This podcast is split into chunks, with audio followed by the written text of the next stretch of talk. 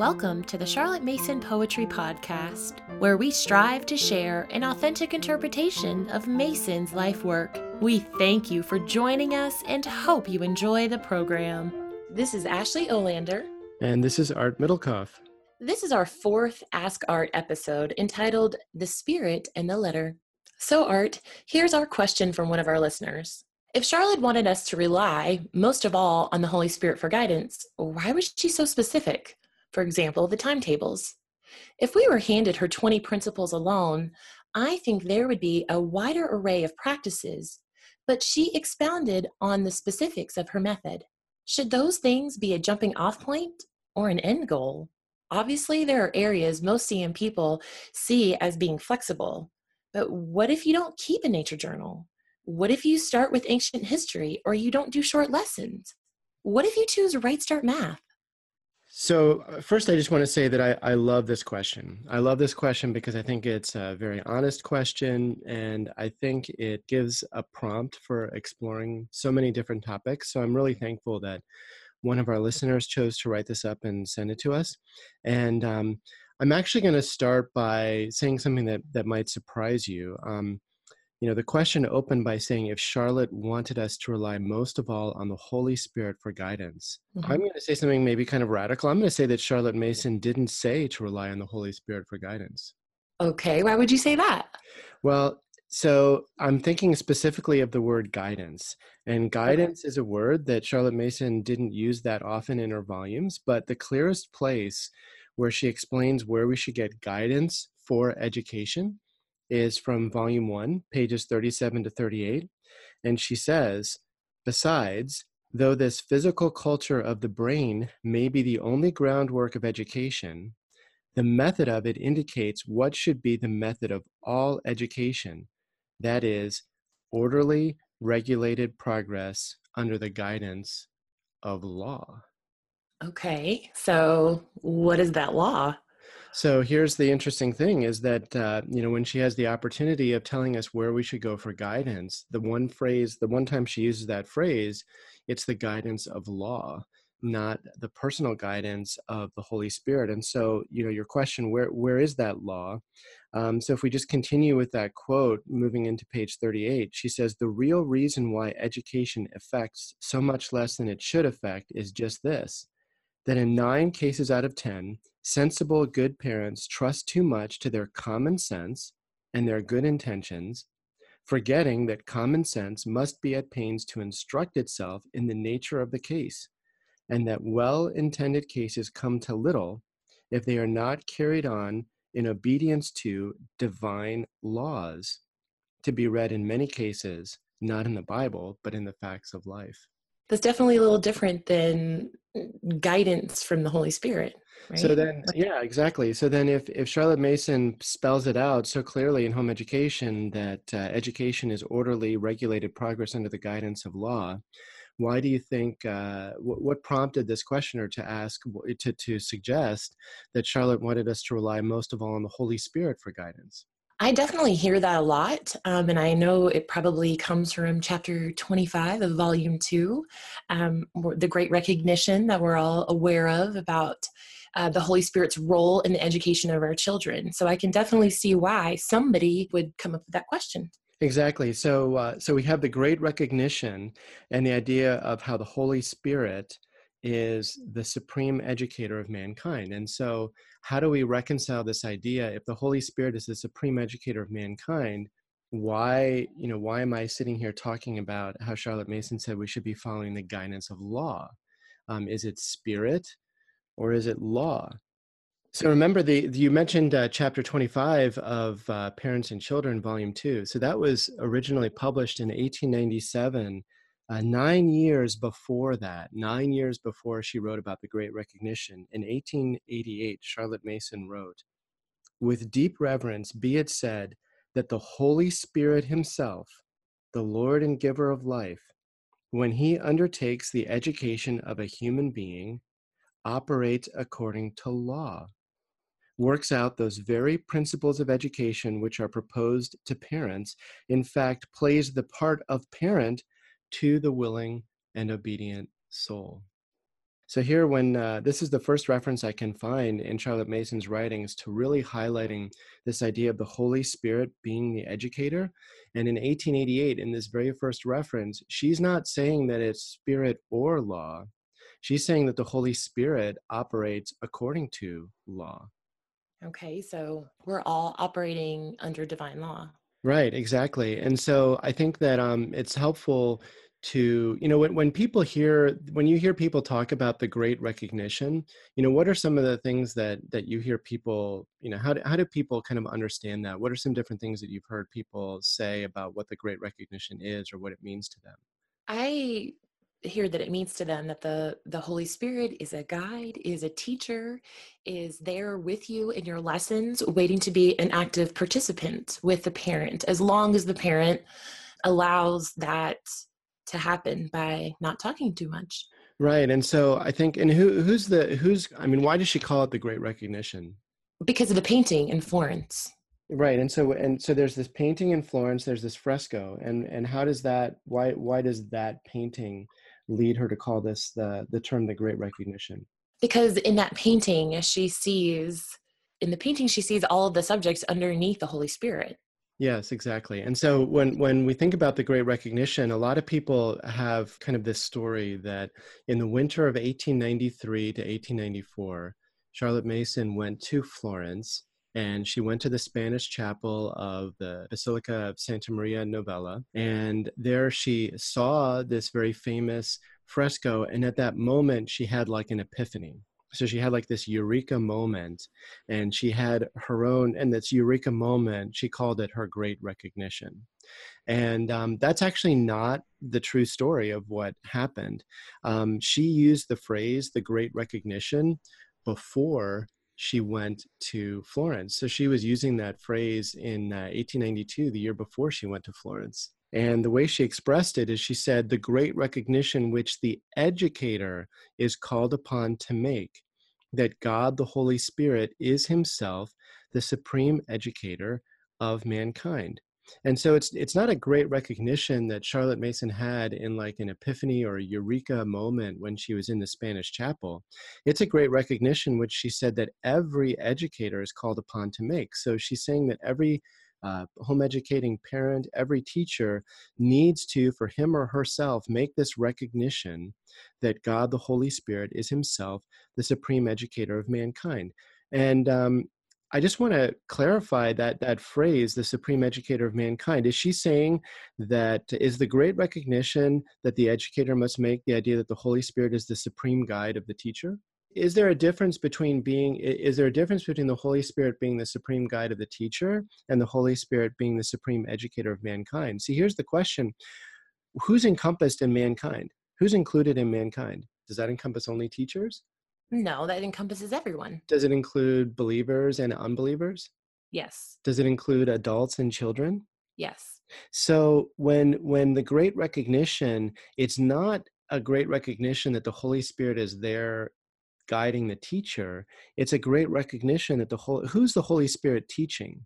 Everyone. So it's a great recognition that the holy spirit is an active participant teaching all of mankind. Including your child so the great recognition is that the holy spirit is teaching your child see so it's not the, the emphasis is not the holy spirit is guiding you uh, mr or mrs teacher but that the holy spirit is teaching your child the Holy Spirit is there. He's teaching everyone, and just as he teaches everyone, he teaches your child too. And in, in that chapter, in volume two, on page 277, Charlotte Mason says, We begin by believing in the children as spiritual beings of unmeasured powers, intellectual, moral, spiritual, capable of receiving and constantly enjoying intuitions from the intimate converse of the divine spirit. So what Charlotte Mason is emphasizing is that uh, the, the, the educator, the teacher, needs to make the great recognition that the Holy Spirit has direct access to your child, and that your child is capable of receiving that intuition, that touch, um, that instruction from the Holy Spirit Himself. And uh, you know, it's this idea that the divine Spirit is going directly to your child. Uh, principle twenty of the twenty principles says we allow no separation to grow up between the intellectual and spiritual life of children, but teach them that the divine spirit has constant access to their spirits and is their continual helper in all the interests, duties, and joys of life. So, we, as the teacher, we're recognizing that the holy spirit is the instructor with our child. So that that kind of changes everything because a, a lot of times we do uh, we do hear and think of as the holy spirit interacting with the teacher and guiding the teacher and you know if you don't know what to do during a lesson you're praying and the holy spirit's helping you. But really when we're looking at it um, from this perspective from charlotte mason we're seeing that that the interaction is with the child and that we need to have faith that that interaction is going to happen right is right. that where the faith and education comes from yeah i mean isn't that doesn't that kind of turn things around quite a bit ashley i mean so so if if your take on the great recognition is okay this means that if i'm stuck on a lesson i should ask the holy spirit to tell me what to do i'm not saying that that's a bad thing to do I right. mean, I do that all. I mean, if I'm at a meeting at work and I right. get stuck and I don't know what to do, I pray and ask the Holy Spirit. right. No, I'm not. I'm not saying that asking for the Holy Spirit is is is a bad for guidance is a bad thing. But what I am saying though is that that's i don't think that's the heart of the great recognition. Right the heart of the great recognition would be that the holy spirit is interacting directly with the with the student right. and and that that's i mean that's huge. Right that's huge because then so then here's so that's because that's charlotte mason is stating that as an objective fact. Like an objective fact like the holy spirit is the educator of mankind and the holy spirit is teaching your child. So then what is the implication? Why is it important that a parent make that great recognition. It's not so much um, that that the parent will go and ask the Holy Spirit for guidance, but rather it's because what Charlotte Mason says, um, and it's a pretty radical thought, but what she says is that the mother has a choice that her actions can either help or hinder that work of the Holy Spirit. So earlier in volume two on page 48, she says, all our teaching of children should be given reverently with a humble sense that we are invited in this matter to cooperate with the Holy Spirit, but it should be given dutifully and diligently with the awful sense that our cooperation would appear to be made a condition of the divine action, that the Savior of the world pleads with us to suffer the little children to come unto me, as if we had the power to hinder as we know that we have. And ah. And so I've given, I mean, I've talked, I remember I, I mentioned that in a talk at, at a at a retreat one time and it, it ruffled some some people's feathers because they're like, well, they, they were wondering like theologically is it possible to hinder the holy spirit? And uh, you know but but charlotte mason said if jesus said let the little children come unto me we wouldn't be commanded to let the little children come unto him if if if it was something that would automatically happen. Like we're only commanded to let the little children come to him because we have the power to block them and not allow them to come to him. And so charlotte mason is taking those words of christ and extending that to saying okay the holy spirit is present is the educator of your child. Are you going to hinder that operation or are you going to help that operation Right. And looking at it from that perspective is definitely helpful to me as the teacher um, when I'm coming to look at how to do this method with my children. When I have that in mind, it definitely it helps me to look at this completely differently. Exactly. So so the idea here is that when when you make this great recognition and choose to cooperate instead of hinder, it's not so much that you sit down for for a lesson on a given day and kind of sit down and pray and ask the Holy Spirit like, okay, today should we be using a textbook or should we be using a living book? You know right. which one should we use? Um, and then and then you kind of decide and that there's sort of this uh, kind of spontaneous thing where where it may or may not be appropriate based on this given moment. Um, what what charlotte mason would say is that is that um, the holy spirit is not so arbitrary but he operates according to divine law. And so there are certain principles that describe the way the Holy Spirit operates in education. And so um, Charlotte Mason explains this in her chapter 25. She says, Supposing we are willing to make this great recognition, to engage ourselves to accept and invite the daily, hourly, incessant cooperation of the Holy Spirit in, to put it definitely and plainly, the schoolroom work of our children, how must we shape our conduct to make this cooperation active or even possible? So, great question. How must we shape our conduct to make this cooperation active? And so, Charlotte Mason says, We are told that the Spirit is life. Therefore, that which is dead dry as dust, mere bare bones, can have no affinity with him, can do no other than smother and deaden his vitalizing influences. A first condition of this vitalizing teaching is that all the thought we offer to children shall be living thought. No mere dry summaries of facts will do. Given the vitalizing idea, children will readily hang the mere facts upon the idea as upon a peg capable of sustaining all that is needful to retain. So she gives us a way as the as an educator or teacher of our children to be able to allow the Holy Spirit to teach our child. And I think that's brilliant. Yeah, exactly. And so, what she would say is that if you want to smother the Holy Spirit's influence, um, give your child, you know, a, a, sheet of dates and names to memorize. Right. Give them a worksheet. give them a worksheet because uh, those are dry summaries of facts. And according to Charlotte Mason, that's going to smother the vitalizing um, impact of the Holy Spirit. And so notice, you know, what's the what's the one word that that kind of pervades that quote when she describes the Holy Spirit? I mean, what is what is the character? What what is? Uh, she says that all the the thought we offer needs to be living thought.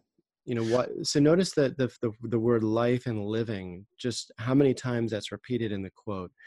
Um, you know, the reason why uh, why it's not a matter of memorizing you know worksheets and facts and textbooks is because she says the spirit is life you know where, where did she get this notion that the holy spirit is life do you know where she got that concept the bible well i can tell you i can tell you where charlotte mason got the idea that the spirit is life remember when i read that quote to you from 1888 you know well before the great recognition she said with mm-hmm. deep reverence be it said that the holy spirit himself the lord and giver of life. So that phrase comes from the Nicene Creed. And so, as a faithful Anglican, you know, every Sunday, Charlotte Mason was uh, reciting the Nicene Creed, where she would say, I believe in the Holy Spirit, the Lord, the giver of life. And so, this creedal confession of the Christian church through the centuries has been that the Holy Spirit is the giver of life. And so, she says, Well, we're told um, by the creed that the spirit is life. So therefore, she says, the things that are dead, dry as dust, mere bare bones, they can't have affinity with the person of the Trinity who is known as the Lord and the giver of life. So this definitely shows why living books and living thought and living lesson are really what's going to educate your child. That's exactly right. So, on the very next paragraph, because the Holy Spirit is the giver of life, she goes on to say, teaching must be fresh and living. You know and this is where we get the term living education. I mean have you heard people refer to the charlotte mason method as a living education? Um, it, Absolutely. It, exactly. So it's a living education, not because it's it's interesting, not because it's fun, or not because it's exciting. Um, the reason why we call it a living education is because of the historic confession of the church, the Nicene Creed. Um, we call it a living education because it's an education that is designed to cooperate with the Lord and giver of life. And uh, remember that she said that the person of the Holy Spirit operates according to law. So, so the idea is that the Holy Spirit is not guiding each parent in a different way, um, but rather it's it's not so much that the holy spirit is you know kind of customizing his influence from one parent to the next but rather it's parents learning to cooperate with the holy spirit. You know we need to be understanding the holy spirit and how he operates with life and then we want to bring living materials and living elements um, into our lessons Right. I love that she took a look at this. She saw that there needed to be a living education, that we needed to, that the children needed the Holy Spirit to come in, that the, that the parent or the teacher needed to step back um, and allow the child to interact with these ideas on their own. And I guess I just, when I look at all of the subjects and all of the things that she has in her method, she gave us such a thorough guide based off of this.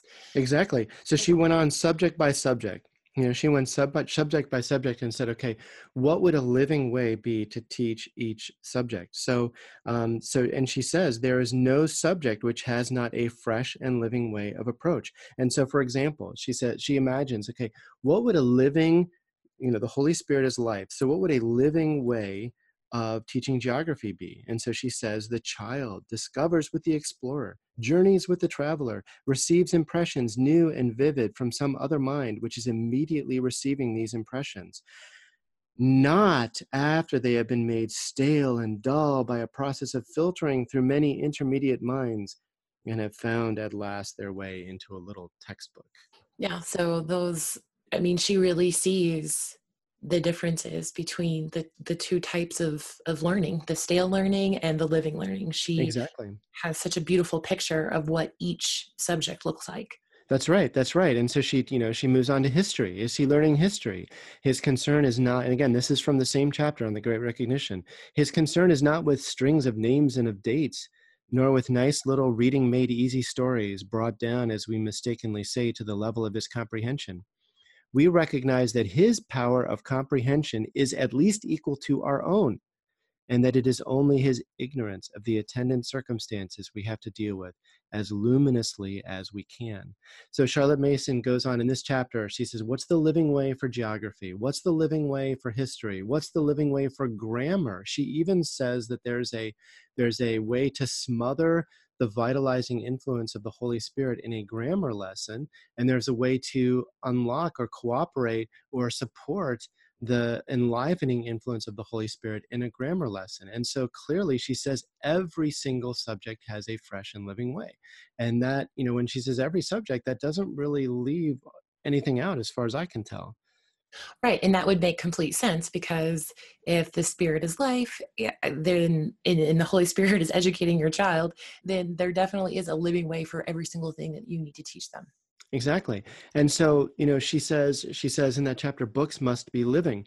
Um, you know, a lot of people that you know they they talk about living books as they should, um, but I think people kind of want to insert their own definition of what it means by a living book and they think living and they say well that must mean they think lively like a living book right. is a lively book. Or so interesting. interesting exactly exactly but living book doesn't mean lively book.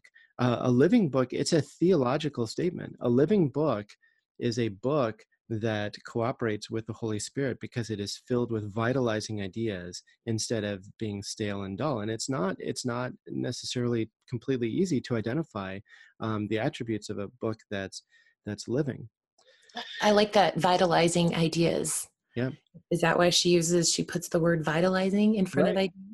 Yeah, exactly. Because vitalizing comes from the uh, the Latin root of of life, and so vitalizing is uh, etymologically related to the word life, and so um, you know, vital, living, vital and living. So when you see mm-hmm. you know, vital and vitalizing in Charlotte Mason's writings, think living education, think Holy Spirit, the Lord, the giver of life. And so, um, and so our questioner, you know, asked, you know, one part of our questioner's uh, question was, if we were handed Charlotte Mason's 20 principles alone, I think mm-hmm. there would be a wider array of practices. And um, and you know, as I've thought about this, I'm not really sure that that's the case. Um, here, I mean, just kind of going through the 20 principles, I'm just going to list off some of the things that that you can get from just the 20 principles. Notice that principle number six says that the child should not be isolated in what may be called a child environment, especially adapted and prepared, but mm-hmm. that we should take but that we should take into account the educational value of his natural home atmosphere, both in regards persons and things, and let him live freely among his proper conditions. And then she adds that it stultifies a child to bring down his world to the child's level. Um, so, from principle six, we would see that natural conditions is a part of education. Principle number seven uh, says that the formation of habits, as understood neurobiologically, that's foundational to the 20 principles. Um, principle number 12 says that, that education should include physical exercises, nature lore, handicrafts, science, and art, and should include living books. Um, from principle 13, we know that knowledge should be conveyed in a literary form. And from principles 14 and 15, we see that narration should happen after a single reading in order to develop the habit of attention. So the 20 principles might seem short, but there's a lot of content there and and a lot of information there. And um, you know, I think what we what we need to do though is when we look at the 20 principles, we need to accept that they're very dense and filled with a lot of terms that have rich meaning for Charlotte Mason, and that we can't um, just take the 20 principles and substitute in you know the meanings that we have for her words. We need to accept her language and her definitions for those words. Does that make sense?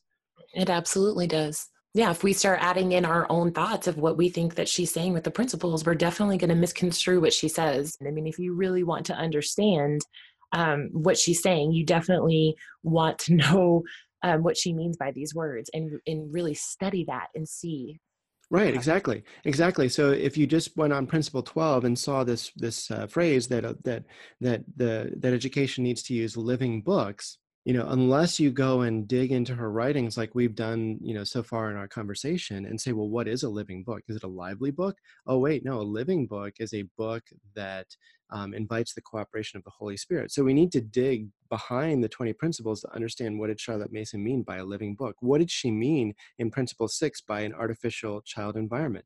What did she mean in Principle 7 um, by habits? What are habits and how are they formed neurobiologically? What does she mean in, in Principle uh, you know, 15 about the habit of attention?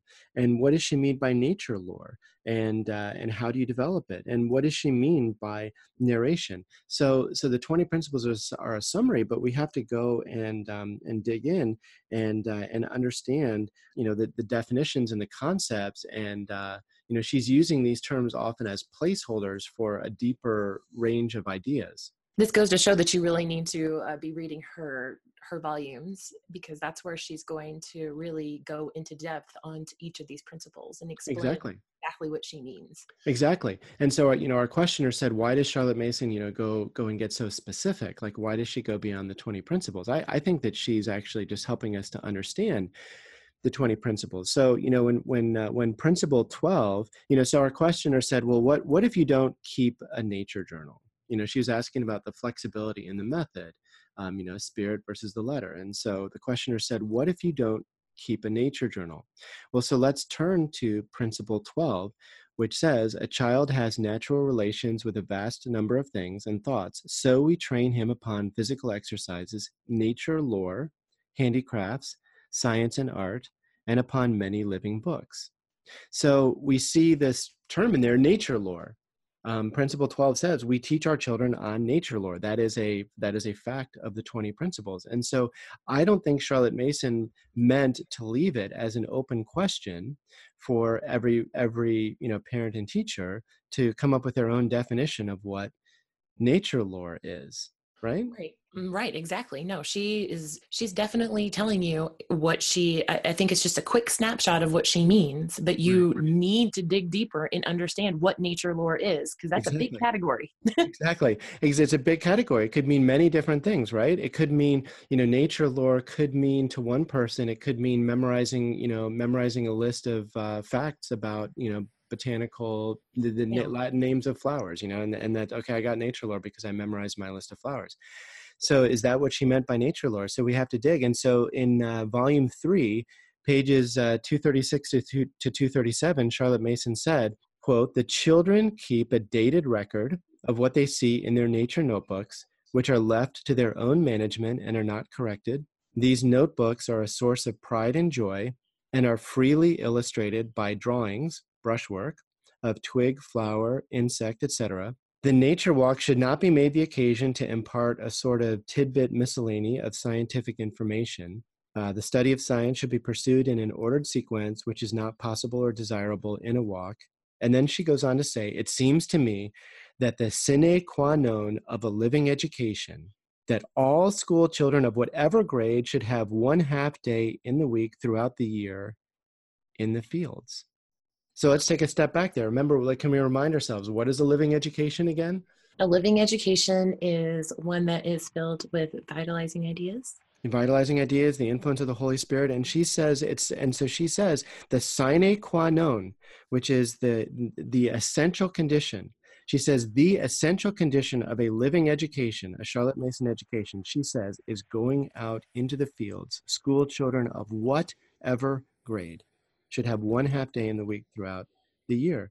So this is every grade. You know, some people will say, okay, Charlotte Mason advocated, you know, that little children should go out and play in nature. And of course, she did advocate that. But let's not let's not mistake that she's saying that children of every grade, and that includes high school, need to be out in the field with their nature notebook.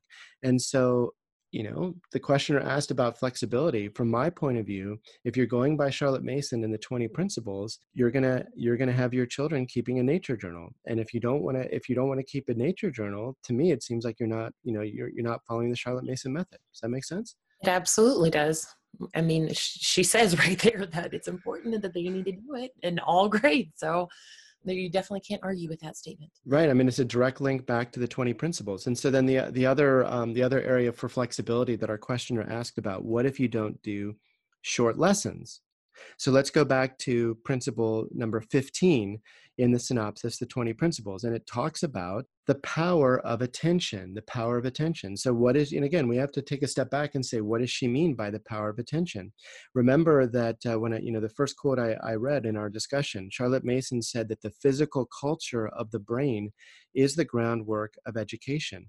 So, short lessons flow from the 20 principles. They're needed in order to form the habit of attention. So we have the physiology of habit, principle number seven, attention, uh, principle 15. You add those two together and you get short lessons. Like to me, it, it just, now granted, lessons will get a bit longer as the child gets older and as the child builds up the habit of attention and so on. Um, but, you know, if you, if you drop short lessons, you're not really doing Charlotte Mason because you're not really following the, the concepts of the 20 principles, which talk about the neurophysiology of habit and the need to develop attention. It's as simple as that. Yeah, exactly right. You you can't have these super long lessons and your child's not attending and now they're dawdling. I mean, she gives specific uh, times for or lengths for every form. Exactly. Exactly and that's not meant to quench the holy spirit. Let's be clear. When she says you know let's have a 20 minute lesson that's not meant to quench the holy spirit. Um, that's meant to enable the holy spirit because uh, the idea is that the life-giving lesson needs to be done in such a way that the child is giving his or her full attention. Like you said if they're dawdling if their if their mind is wandering that's not cooperating with the holy spirit. Um, it's brilliant. She's brilliant. I, amen is brilliant. Amen. I mean, I totally, I, I agree hundred percent. So now, you know, so then, then the next thing that the, the, you know, the last area that the questioner asked about. Um, so can we get controversial, Ashley? Of course. why not? of course. Right? Why, why stop now? Right. exactly. So, so, so the questioner said, well, what about right start math? You know, what about right start math? So I mean, let, us be clear. I mean, right. Let's be clear about Right Start Math. I mean, it's it's not a secret um, that it's based on the Montessori method. Um, I mean, I think the the Right Start Math website makes it pretty clear that the origins of Right Start Math is um, Montessori, and um, we need to really take seriously the fact that Maria Montessori had a completely different starting point from Charlotte Mason. And, and this goes back to the 20 principles. Remember that principle six, you know, Charlotte Mason said, when we say that education is an atmosphere, we do not mean that a child should be isolated in what may be called a child environment, especially adapted and prepared that statement, that principle six, to me, it's almost like a prophetic statement by Charlotte Mason. So she wrote that five years before Maria Montessori published her first book on education. And uh, it's almost like Charlotte Mason just somehow knew to kind of prepare the world for the distinction between her uh, method and Montessori's, because you know Montessori wrote about a children's house as being foundational to her method. And so I'm going to quote from Montessori's own handbook, originally published in 1914. Quote: this is Maria Montessori. Quote The children's house is the environment which is offered to the child that he may be given the opportunity of developing his activities. The special characteristic of the equipment of these houses is that it is adapted for children and not adults. They contain not only didactic material specially fitted for the intellectual development of the child, but also a complete equipment for the management of the miniature family the child's house. It's a it's a house that has stuff specifically designed for children. And that is the exact opposite of principle number six in the Charlotte Mason method, which says in her synopsis, which says that the child should not be placed in an artificial child environment, but should be learning in and from the real world. Right. So, any special math manipulatives that come that are shiny and are supposed to help your child to understand math concepts, Charlotte Mason says specifically not to use those things. Exactly. That's right. And and that was not just some kind of arbitrary thing, just some miscellaneous tidbit that she just pulled out of nowhere that derives that that derives directly from the 20 principles that children learn in the real world because math is part of the real world and math is not something that has to be placed in some kind of specially um, uh, a special training thing fitted out didactically for children but math is in the air that we breathe it's in the world that we live in and we can learn math from from and we learn math best from from the natural world you know and, and manipulatives is just part of it i mean i think in the end you know you have to kind of make a choice of you know whether you want to follow Montessori's philosophy or whether you want to follow Charlotte Mason's philosophy. And if you want to follow Montessori's philosophy, by all means, go use Right Start Math. Um, but if you if you're serious about Charlotte Mason and the 20 principles, then I urge you to use uh, use uh, a curriculum or use content that's defined and flows from Charlotte Mason's principles. And if you ever have used math that flows from Charlotte Mason's principles, you absolutely understand that it is a living lesson and you see your child making these connections all on their own. Right. And so this is not about, you know, it's not about trying to give badges to people who are following the rules and being more Charlotte Mason, you know, I'm more Charlotte Mason than you. That that's not what it's about. I mean, it's about following a philosophy and understanding that there is a living way there's a way to apply the 20 principles to every subject that you teach and math is no exception and it's arbitrary to say well i like living books but i don't like living math. Yeah. you know, right and so and yeah so and so then you know i think that the the last part of the question you know was you know that that you know charlotte mason expounded on the specifics of her methods. Should those be a jumping off point or an end goal. And I, think what she's asking is um, should all the detailed specifics of the method that we find in the six volumes and the programs, should that be, should all those details be the end goal? And uh, I think, in other words, I think what the question is asking is should we, you know, should we be slavishly following exactly what the PNEU did? and and so here's and I, I have to say you know ashley i have a i have a pretty firm opinion on this so you know hear me out i think nature journal you know nature journals short lessons living math to me these are all part and parcel of the method mm-hmm. but but i do think that there are some adaptations that we can and do make to our context. Um, so I'll just give you some examples. Um, so in, in Charlotte Mason's timetables, like how many days per week was she expecting children to be doing schoolwork? Six. Yeah. So so does that mean that if we follow a five day school week, does that mean we're we're not following the Charlotte Mason method? No, that does not mean that. I mean, we're we live in America. It's 2019, and we certainly don't have six days of school. Right. So so do you see how how on the one hand, um, the emphasis on short lessons is something that we need to do because it flows from the 20 principles and uh, and it and charlotte mason showed us how to do that and gave us actual times and lengths of lessons um, but the six day week versus the five day week you know that is something where um, you know we we adapt to our context, but we preserve the principles, but we adapt them to the context. I mean, another example, you know, Mason's programs began with British history. And does that mean that, you know, here as 21st century Americans, should we follow the programs and start with British history also? Is that, I mean, is that what it means to be a Charlotte Mason purist? No, it definitely, I, no, it doesn't mean that. And I say that because in her volumes she doesn't say that you have to start with british history. Right i mean she says we do. She says we do. She describes it and says that um, you know that that's where they start for her children. But we have to understand the why behind that. Why does she say that they start with british history and we have to yeah. yeah. it starts with the child we, it starts with the child yeah. exactly and so that's where the that's where i that's where i, I need to qualify my position so I, I hopefully i don't sound like i'm contradicting myself you know but I, i'm going to say nature journals absolutely it's part it's the sine qua non of a living education. Is starting with British history the sine qua non of the living education? No, but I mm-hmm. do think that starting with your children where they're at is. And so I think that, um, you know, if in Canada, you should be taught, your children should learn Canadian history. In Australia, they should learn Australian history. Um, so we, we have to look for the principles behind the practices it's very helpful to look at the programs and to see what Charlotte Mason did in the sign, but then we have to say, why did she do that? And then what would it look like to express those same principles in our context, our five day weeks, and our living in America or living in Canada or living in Australia? And a third example, you know, Charlotte Mason talks about, you know, the big three foreign languages, French, German, and Italian. Does it mean that you're not following the Charlotte Mason method if you choose to teach your children Spanish? I hope not, because that's what we're learning. right, exactly. And so, um, you know, so we do we do adapt, and so you know, so the detail, all the specifics in Charlotte Mason's volumes, the programs and the Parents Review um, articles, it's great, and they give us a picture of what Charlotte Mason's principles, when properly understood, look like in practice. We have a real historical example of the Charlotte Mason method in practice in late 19th century, early 20th century Britain.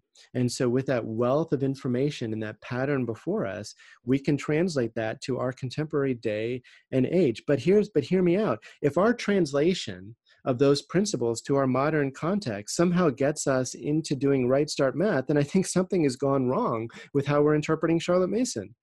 Absolutely. It absolutely is going wrong.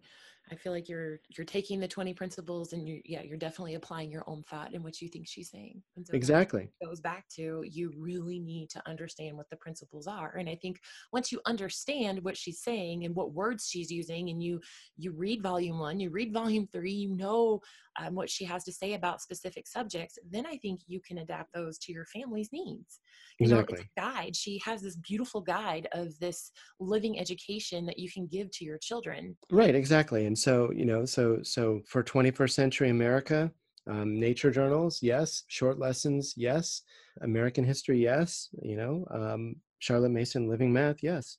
Yeah. But I, and there's one other clarification that I that I want to make, and uh, you know, I've been talking about the idea of of the Holy Spirit having direct access to the child, because I, I wanted to make a point. But but let me, I do want to emphasize though that the other part of it is real. So the Holy Spirit is the supreme educator of all persons of all mankind, and that includes that does include the teacher. I mean, that does include mom and dad and so I, I, just want to make it clear that i you know for for you know homeschool parents for mothers you know i want you to understand that the holy spirit is also teaching you and uh, teaching you how to be a better teacher. And uh, on the opening pages of the first edition of home education charlotte mason quoted the great anglican theologian f.d maurice uh, quote the woman receives from the Spirit of God Himself the intuitions into the child's character, the capacity of appreciating its strengths and its weaknesses, the faculty of calling forth the one and sustaining the other, in which lies the mystery of education, apart from which all its rules and measures are utterly vain and ineffectual. So, more, after Maurice is saying that the rules of education are ineffectual without the the special gifting of the mother and um I keep having this train of thought about uh, about her with just writing this whole entire method and it just being this guide that we as parents have from her and that we have our intuitions from the holy spirit that these children are our kids and we know um, we we have a peek into their character. We know what what their strengths and what their weaknesses are, and so we can take this guide that she's given us and now apply it with our with the knowledge from the Holy Spirit to our children to educate them. Exactly. So I think that you know I, you know all the stuff that I've said about how. Um, you know, Charlotte Mason said that the Holy Spirit operates according to law and that our guidance is law. Let's not miss the fact that that just that bare law by itself according to maurice quoted by charlotte mason it's it's empty. So the law is there but it needs to be uh, even that law itself needs to be filled with the life of a parent a teacher uh, whether you're a homeschool parent or whether you're a teacher in a school. You also need to be living with the Holy Spirit and letting the Holy Spirit teach and guide you as a teacher and welcoming the intuitions into your child. And Charlotte Mason, you know, the, the Spirit of God is your teacher too, and He will guide you on how this law of education applies to your life. And Charlotte Mason gives a great example of this in volume three on pages 16 and 17. And I want to read this whole paragraph because I think it says so much on this topic. Uh, quote, having seen that it does not rest with the parents to use or to forego the use of the authority they hold, let us examine the limitations and the scope of this authority. In the first place, it is to be maintained and exercised solely for the advantage of the children, whether in mind, body, or estate. And here is room for the nice discrimination, the delicate intuitions with which parents are blessed. The mother who makes her growing up daughter take the out of door exercise she needs is acting within her powers. The father of quiet habits who discourages society for his young people is considering his own tastes and not their needs and is making unlawful use of his authority. So, do you notice in that passage where she talks about how the mother is blessed with delicate intuitions? Mm-hmm.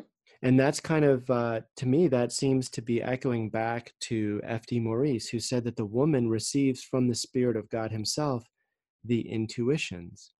So I think that when, when Charlotte Mason talks about the delicate intuitions, I think she that she's blessed with, I think she's referring to the ministry of the Holy Spirit who gives these these intuitions to the mother. And in this particular case, in this example, you know, the mother relying on these intuitions that she's blessed with from the Spirit of God, she makes a decision and she requires that her daughter get the outdoor exercise that she needs. You know, she's she's doing what she believes is best for the child. Does that make sense? Absolutely and i think about that during lessons like when i'm needing you know when when i get a prompt from the holy spirit to back off or it's they're finished or maybe i need to explain something in a different way or you know just really helping me with my attitude or saying or you know if i make a sigh i'm like in my child is you know i'm thinking about something else and i maybe sighed thinking about that and they you know now all of a sudden they're like oh my gosh what did i do wrong? You know i think that those are those promptings from the holy spirit that she's talking about that we you know we're not going to offend the child. We we have the intuition to to help them to grow to know what they need um, spiritually and physically emotionally um, and to help them to help them with that. And i see the difference though between the dad just saying you have to do this Right. I mean, the dad. Like, I mean, the dad is like such a negative example because the dad is like, look, he's just quiet and he just doesn't want his kids socializing. Right. And so, is he using so so? It's his opinion he's putting it, on them. He wouldn't want to socialize, so why would he allow his children to do so? Right. Right. He's considering his own tastes, right? And so that's that's the that's the test, right? That's the key test. Charlotte Mason said that you know, are you exercising? Are you using your intuitions? For you know when you're listening to your heart and what your heart is telling you to do for education and for your children are you is are you listening to what your heart is saying is for the solely for the advantage of the children? Or are you listening to other voices inside of you which are for the advantage of yourself and are you considering your own tastes? And so this is the challenge right? Because if you hear a voice inside of you that says um, you know I, I don't i don't want to go do nature i don't want to set up an, a nature journal i have my children do a nature notebook. What what's is that is that the holy spirit blessed intuition that's coming to your heart that's saying nature journaling is just not the right thing right now? Or is that considering you know what charlotte mason said can, is that like the father who's considering his own tastes you know so if you're thinking about i don't want to do short lessons i don't want to keep a nature journal i don't want to you know start well, i don't want to start with with local history i want to start with ancient history or i want to use right start math what what what is the source of that voice and whose best interest do you have at heart? What is your motivation? Exactly exactly and i know you know especially with math a lot of moms can operate out of fear and yes. fear, fear is really the the driving force of you know making sure that you have every single lesson laid out telling you exactly what to say and what to do and i mean i know it's scary to kind of uh, to, to actually believe in yourself and trust in yourself that you can teach these things to your children in a living way um, but i you know fear i think is a big is a big factor too and when you're playing into that and you're afraid that they're going to miss something or you're afraid of, of a concept not being understood then i think that definitely can change your motives as a parent or a teacher. Yeah, absolutely. And I'm so glad you brought that up because fear, that voice of fear, that doesn't sound to me like the nice discrimination and the delicate intuitions with which parents are blessed. that Right. doesn't sound to me like like uh like the you know when maurice said that the, the woman receives from the spirit of god himself the intuitions into the child's character you know listening to the voice of fear or peer pressure or wanting to conform to me those things don't sound like the special intuitions that charlotte mason was talking about. But you know yeah but you know with all of that you know i just want to say finally that i i'm saying all these things but i really don't want to sit in judgment on any mother or father or any teacher. Like i, I am not the charlotte mason police and it's not it's not for me to judge those motives um, and to tell you know to tell in any individual case or for any individual person you know are you are you listening to the right voice or the wrong voice? You know this is this is a decision that that every parent needs to make and that you have the right and the authority to make. And uh, i'm just going to you know i'm, I'm going to go back to a story that i've shared about before but this is the story of uh, of a question that i got that really is what inspired this whole series of of ask art questions. Um, and i think you know ashley which story i'm going to talk about from when uh, this was a Oh, yeah. question that came up at the mountain mini. Yeah, Oh, yeah. About the woman with her toes. Exactly, exactly. And so, you know, the sine qua non of a Charlotte Mason education, uh, of a living education, Charlotte Mason said, is that you're out in the field year round to see the changes of the seasons. And so, the sincere and genuine mother submitted this question and said, you know, I know that I'm supposed to go outside year round, but I have this health condition in my toes. I can't, I just can't go outside and this is where um, there's a deeper law. I'm going to say that there's a deeper law that goes even in the law of brain science, um, and it's the law of God's providence. You know, God chose you to be the parent of your child, and God made that choice knowing what your limitations are, knowing what, uh, and He knew what He was doing. God doesn't make mistakes, and so. I just think that um, I just want to leave this by saying that um, that cooperating with God and the circumstances that He has providentially put into your life, that that is pure Charlotte Mason. And so when this mother needs to stay inside during certain cold seasons because of a health condition, and uh, to me, um, that that is responding cooperatively to the constraints that God has placed in your life. To me, that is a pure Charlotte Mason way to approach education. I believe. Absolutely, because she's she's working, like you said, within her limitations, and she's not saying, "Well, I don't really like to go outside, so we're not going."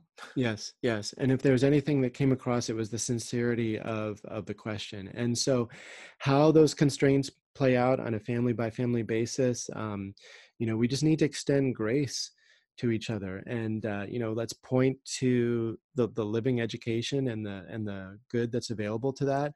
Um, but I don't want to be ever in a position of judging any individual person or family or school in their choices. Um, but I do want to continue to just highlight for people and hold out um, that the Holy Spirit is the Lord and the giver of life, and that a living education um, is is the wonderful blessing and gift for you know for all Christians, all believers, all people who are seeking after God to invite that that wonderful living way you know into their families, and uh, and I just want to keep holding that up for people and and encouraging them to embrace it to the extent uh, you know as much as they can and to the extent they can. Well, I, I, I think that's great. I, I, I really just like the way that you just explained that. I think it gives us a good a picture of how um, the differences are. I don't know. I just really like the way you explained it. It's very simple and easy to understand, and you can and you can see the differences and really cooperating with the Holy Spirit and really um, having that true Charlotte Mason education or or not. Yeah, yeah, great. So uh, so hopefully uh, hopefully this an- answered the the listener's question, and we still have a, a number of other uh, questions lined up, and uh, but there's also the opportunity to um, ask additional questions. So be sure to um, send us any questions over email or through Instagram or Facebook, and uh, we will be addressing it um, in later episodes. So uh, thanks everybody for joining us. If you have enjoyed this episode, please leave us a rating or a review on iTunes. Thank you for listening to the Charlotte Mason Poetry Podcast. We hope you enjoyed the program.